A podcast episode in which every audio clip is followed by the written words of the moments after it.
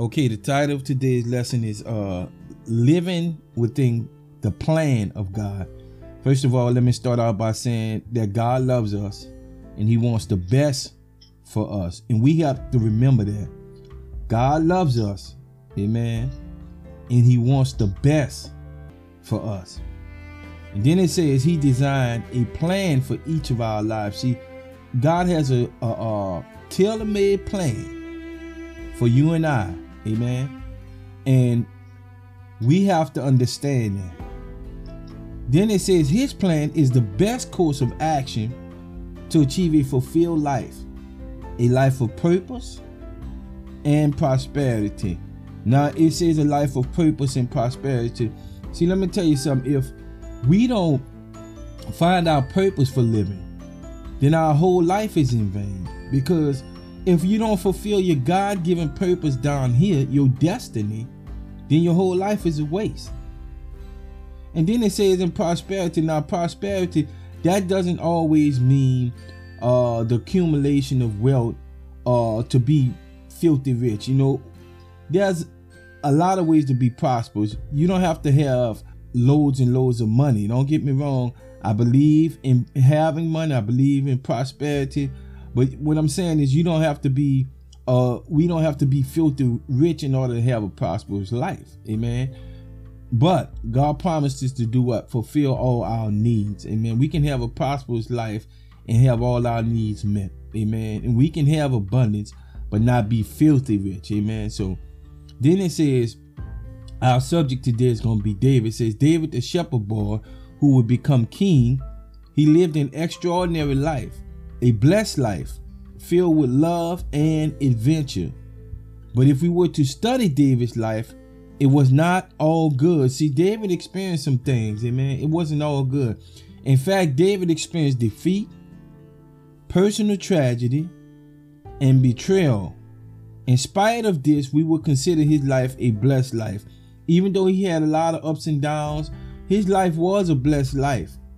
And the thing about it is, I don't care how anointed we are, and even when the God call of God is on our life, we're gonna experience some things down here. But we gonna learn today that some things can be avoided. All right. It says a life of victory. David had a life of victory. In fact, the only time David failed, now he experienced failure, was when he deviated from the plan of God. It is this David that wrote Psalms 37. And that's going to be our main body of scripture, Psalm 37. Acts 13 and 36, we're going to go there. It says, Now when David, talking about that same David, had served God's purpose in his own generation, he fell asleep and was buried with his ancestors, and his body decayed. So David died. But the key part there is that it says when David had served God's purpose now, the Bible says that David was a man after God's own heart.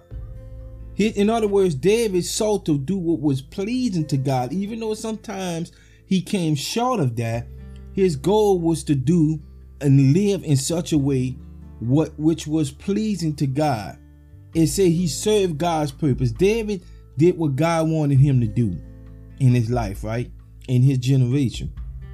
Now we're going to move on to Psalm 37. We're going to start at verse 4 and we're going to read through verse 7. And this is our main body of scripture. I'm going to read through it, then we're going to dissect it. It says, Delight thyself also in the Lord, and he shall give thee the desires of thine heart. Verse 5 says, Commit thy way unto the Lord, trust also in him, and he shall bring it to pass. And he shall bring forth thy righteousness as the light and thy judgment as the noonday. Verse 7 Rest in the Lord and wait patiently for him.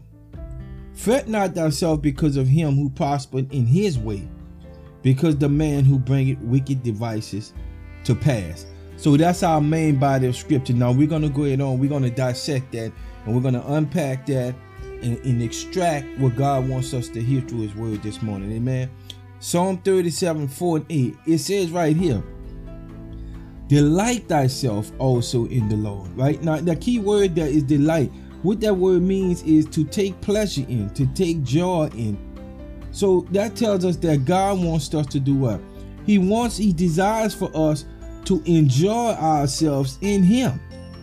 He wants us to take joy in serving Him.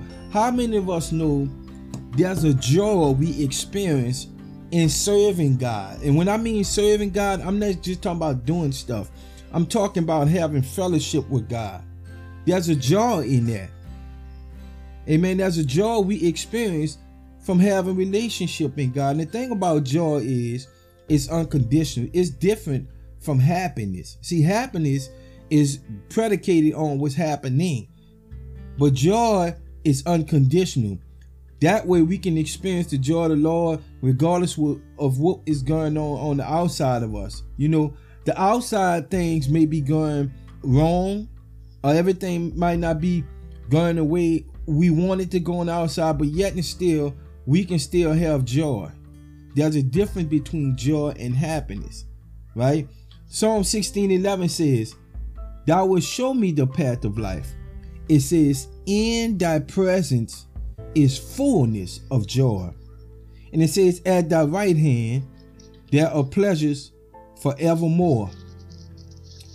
Why do we sometimes, as believers, now listen to this, fail to experience the joy that comes from serving God? Because there is joy in serving God.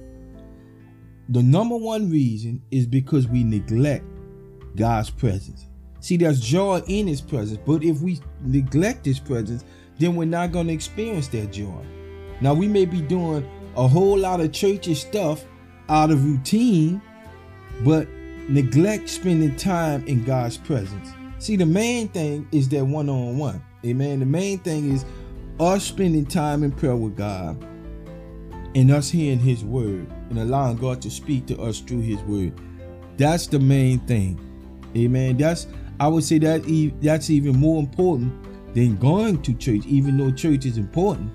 You know, but it, the thing about it is, if we don't spend that personal time with God, then we're just doing stuff out of routine. So I always try to teach people to do what? Um, spend time with God. I always try to encourage people and teach people to do what? Make that one-on-one time with you and God the main priority. Now I'm gonna give us an example of somebody who neglected God's presence, and that's Martha. Even though Martha was a disciple of Jesus, and she she was a a committed follower of Jesus, she neglected God's presence. And uh, we're gonna see what happened to her in this one instance. That don't mean she lived a life of neglecting God's presence, but in this one instance, she neglected God's presence, and we're gonna see what happened. Luke 10 and 38 to 42 in the New Living Translation, it says, As Jesus and his disciples continue on their way to Jerusalem, they came to a certain village where a woman named Martha welcomed him into her home. Now, see, Martha did the right thing. She welcomed Jesus into her home. See, a lot of us, we do the right thing. We invite Jesus in, right? Now, it says her sister Mary, now she had a sister and uh, if, if we can remember through scripture, Mary and Martha are the sisters of Lazarus, the one who Jesus rose from the dead. It says, Mary sat at the Lord's feet, listening to what he taught. Now, Jesus, what he did was he went inside the home and he was teaching, right? Mary sat at his feet and she was spending time listening to what Jesus had to say. So Mary did what? She placed a priority on sitting in Jesus' presence and hearing his word. But then it says, verse 40, but Martha was distracted. Key word there, distracted by the big dinner she was preparing. She came to Jesus and said, Lord, doesn't it seem unfair to you that my sister just sits here while I'm doing all the work? Tell her to come and help me. Now, Martha did what? She was distracted.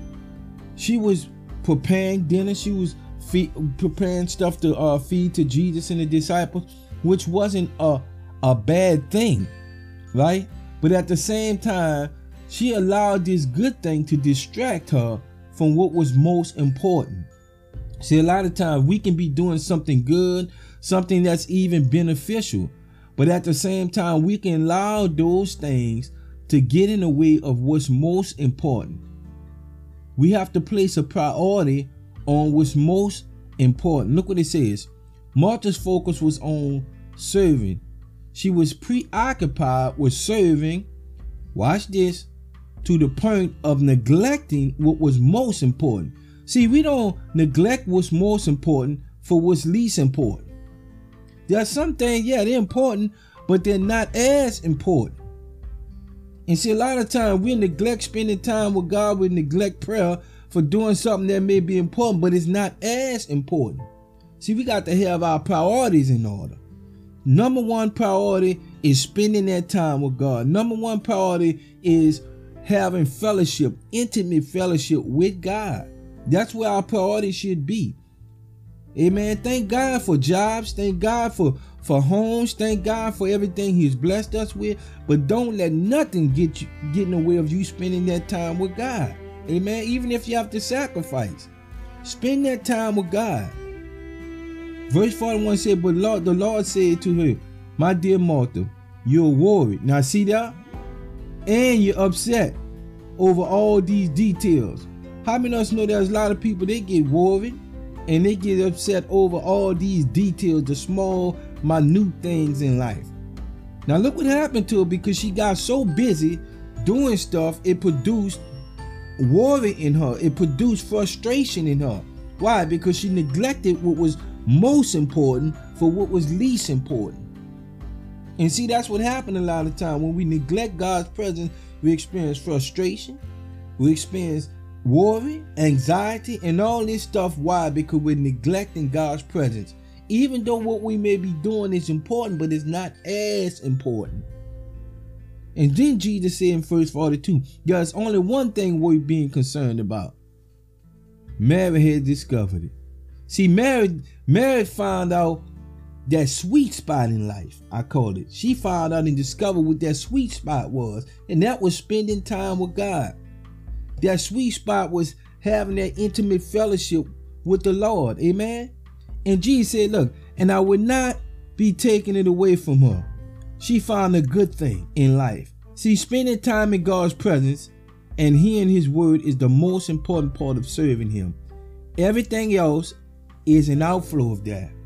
See, you're not going to be productive as you would be if you spend that time with God. A lot of us think that uh, okay, I can't pray this morning. I can't get in the word because that's gonna stop me or hinder me from doing what I gotta do in the natural. But uh, but actually, the truth is, if we spend that time with God and we get in His Word, don't don't you know that God will make everything smoother for you as you go throughout your day?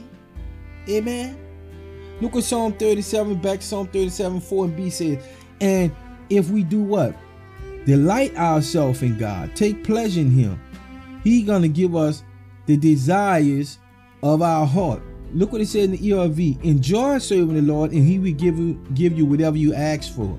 That's if we delight ourselves. That's if we take pleasure in. That's if we take joy in serving God. God don't want us serving Him with a bitter attitude. Now I'm gonna explain that through these notes I wrote right here. It says this is not a blank check to get whatever we want. That's not what they're saying. And the reason I'm saying that because some people think, well, if I just serve God, God gonna give me whatever, whatever I want. It don't work like that. It does not work like that. God gives us what's best for us, not what we want. Amen. It says, but when we learn how to take joy in our God, it is then we discover He becomes our desire. You see, when we spend that time with God, and we in fellowship with God, we discover that He becomes our desire. We begin to want Him more than anything else. And as a result, His will becomes our will. And we begin to want what He wants for us, which means our heart's desires are in alignment with His will. It is then we can have those desires because they are in agreement with what He wants for us, right? Or in line with his will. God not going to give us nothing that's outside of his will. Something that's not good for us. So here it is. We must remember God always desires and what is best for us and he knows what is best for us better than we do for ourselves. See, God knows what's best for us. And a lot of times we we make decisions and we leave God completely out of it. And then we wonder why stuff don't work out. And we wonder why it don't go right. We wonder why we experience all these problems. Why? Because you're doing it your way. Amen. If you do it God's way, it's gonna always come out right. Amen. Foolproof. Psalm 37, picking up at verse 5, it says, Commit, that is right there. Commit thy way unto the Lord, trust also in him, and he shall bring it to pass. Bring what to pass? Those things we're trying to achieve in life. Amen. He's going to bring it to pass. Those things that he has designed for us. Look what it says commit everything you do to the Lord. Trust him to help you do it, and he will. Commit everything. See, we are to commit everything to God. We're to commit even on our jobs. We commit that to God. Lord, I'm putting this job in your hand. Help me. I'm putting my family in your hand. Lord, help me. I'm putting my marriage in your hand. Lord, help me. Lord, I'm putting my finances in your hand. Lord, help me. Amen. The Bible said if we acknowledge him, Proverbs 3 and 6, if we acknowledge him, right, he shall direct our path. He gonna show us what to do if we acknowledge him. But what if we ignore God and do things our way? Then we not gonna get no direction from God because God is a gentleman. The Holy Spirit is not gonna force us to do things his way. We have to be willing. That's why in the beginning I was playing that song, Lord, have your way. That's why it, the song says, Lord, I surrender. Amen. Because some of us, we're not surrendered. We're still doing stuff our way and we're experiencing all these problems, all these troubles, and we're praying for God to help us. But yet and still, we will not submit to what God is trying to tell us to do. You're not going to ever achieve nothing without the help of God. Some people understand it's a dead end when we do stuff our way.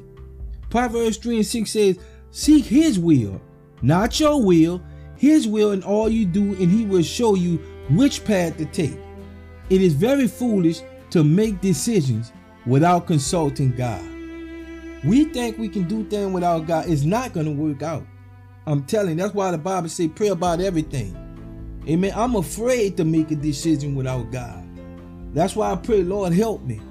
I don't want to make mistake in that just stage in my life. Amen. I made enough mistake. I don't want to keep making the same old mistake over and over and over and over. And then only to find out I have to start back to go again.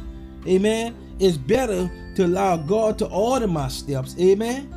Than to do it my way. Psalm 37 and 6 says, And he shall bring forth thy righteousness as the light. He gonna make it right. And judgment as the noonday. Look what it says, rest. That is right there. Rela- that means to relax confidently in the Lord. See, we can rest in the Lord when we do things his way. Then it says, wait patiently for him. See, we got to rest, take it easy, chill in the Lord. And we have to wait patiently for him with expectation, right? Knowing that God is going to come through. We just got to be patient enough to wait. You know, I, the old folks used to say like this you can't hurry God, you just got to learn how to wait.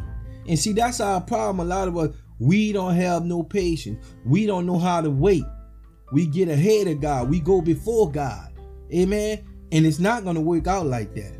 See, right here it said we must learn to be patient and not get in a hurry, but allow God to move on our behalf in His timing, not our timing. Amen. There's a season when God moves. And most of the time, we're holding up our season. It's not that God don't want to give it to us. He knows we not ready. Amen. He knows when we're ready and he knows when we're not ready. And when we're not ready, God is not to release what he have for us. Perfect example that would be this. You know, we all have children on here. Just say if your, your kid was to come before you and say, Mom, I want to drive. And they're 10 years old. Because you, you have to reach a, a certain age, number one. And then you got to prove yourself as being proficient enough to do what it is you're trying to do. And see, God is not going to release what He has for us until He knows we're ready. And when we're prepared, when the opportunity arrives or the opportunity presents itself, then we can go right in because what we're prepared for the opportunity. But when we don't prepare for the opportunity, when the opportunity comes way, we're not ready.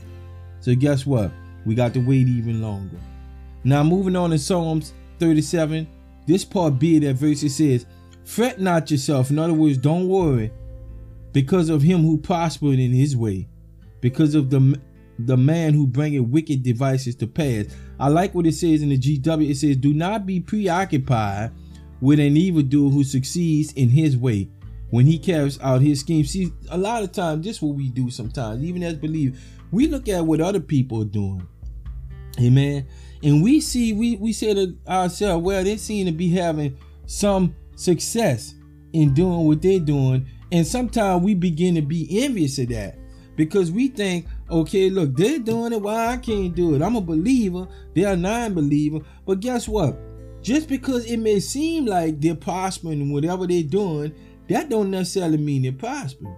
Or they seem to be succeeding in, in what they're doing. That don't mean they're succeeding. You know, just by the way things look on the outside, because the Bible said the blessing of the Lord make it rich and added no sorrow. How many of us know there's a, a lot of people that may be millionaires, but they're miserable. Miserable millionaires. Why? Because money can't make you happy. And if it's not God given, it's not a blessing. I don't care how much it is. It's more of a curse than anything. But when God gives it, mm, amen, we can be happy with it. We can enjoy it and because he gave it. But when he don't give it, it's not going to be a blessing to us. Proverbs 4 and 12, it says there's a path before each person that seems right, but it ends in debt. Now, in debt doesn't mean it all, people always die. You're gonna lose something. Something else is gonna be destroyed. See, there's a path before each. Sometimes we think what we're doing is the right thing, but it's not. Amen. And it wind up being more harmful to us than good. See, we can't trust ourselves to lead ourselves apart from God. We can't do that. Amen. Because God never designed us to lead ourselves. God created us with the intent that we would be in fellowship with Him. And when we're out of fellowship with Him, we're not the best version of ourselves. Amen. So, two things I want to bring this home. Two things we need to be careful not to do as believers. Right? Number one is comparing ourselves to others our situation and circumstance. See, a lot of people, what they do is they compare what they got going on to, to what other people got going on, and they they begin to feel a certain type of way because that person may be seen to be accomplishing, or that person may seem to not be accomplishing. But either way, it's not good to compare ourselves to other people. Look what it says in 2 Corinthians 10 and 12. I'm reading out of the uh, GW version. It says we wouldn't put ourselves in the same class or compare ourselves to those who are bold enough to make their recommendations.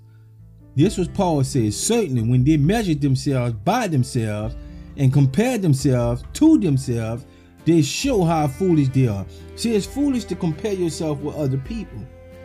Comparing ourselves to others will lead to one or two things. It's going to lead to pride or discontentment. Because when you compare yourself to somebody that's below you or may not be doing as well as you're doing, it's gonna cause you to feel prideful. It's gonna cause you to feel kind of lifted up because you're gonna feel like, oh, I'm doing better than them.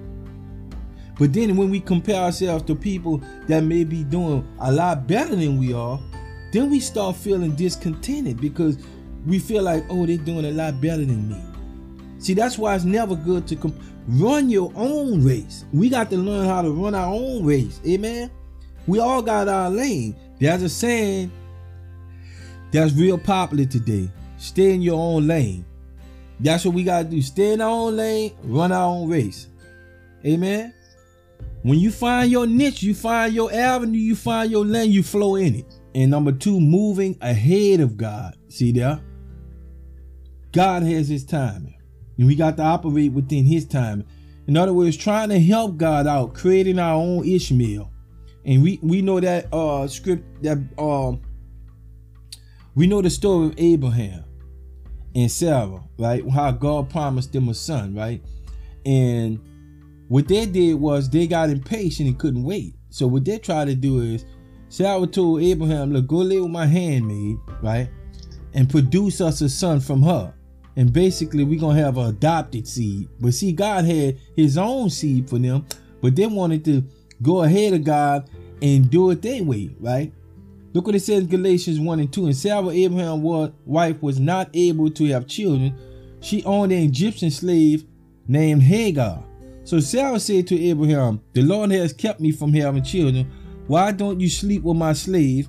Maybe I can build a family through her. Abraham agreed with Sarah. Now we all know what happened. Hagar had that child, and that child name was Ishmael. Now, Ishmael is the father of a lot of those Muslim nations right now in the Middle East.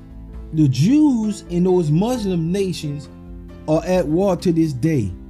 There's hostility between them as of today. All because they wanted to do it their way. See, a lot of times we make decisions and we don't understand the long-term and lasting effects those decisions gonna play out, how, how they gonna play out. And it winds up being disastrous not only for us, but hurting a lot of other people in the process because we did it our way. So that's why it's never good to to uh, go ahead of God or to do it our way or to step outside of the plan of God, right? And try to help God out and do it our way. It's not good to do that, amen, because we can create an Ishmael. We create a situation that's destructive. Jeremiah 29 11. Look what it says, and we about to close. This is what God says. Now, the, the title of our lesson is Living Within the Plan of God. God says, I know the plans that I have for you. See, God has plans for us. Not our plan, but his plan, declares the Lord. See, we must trust the plan God has for our lives without knowing this is key. All the details up front. And see, that's our problem. We won't know how it's gonna work out, how this gonna happen. How no, listen, we got to just trust in the Lord, right? The Bible says, "Trust in the Lord with all, the, all thy heart," right? And it says that not to lean to our own understanding, but acknowledge Him in all our ways, and He shall direct our path. Say, then He says there are plans for peace. See, God wants us to have peace. I don't know about you, but I want that peace. If it's anything I want, it's peace and not disaster. See, God don't want us to experience disaster. But if we live outside the plan of God, we're going to experience disaster. Plans to give you a future, a bright future. God wants us to have a bright future, a future filled with hope. In other words, expectation. God wants us to have a future where we we're expectantly waiting for what he has for us. Amen. And that's what we have to focus on. Listen, do it God's way. I have a saying, and that saying is this if you do it God's way, it's going to come out right.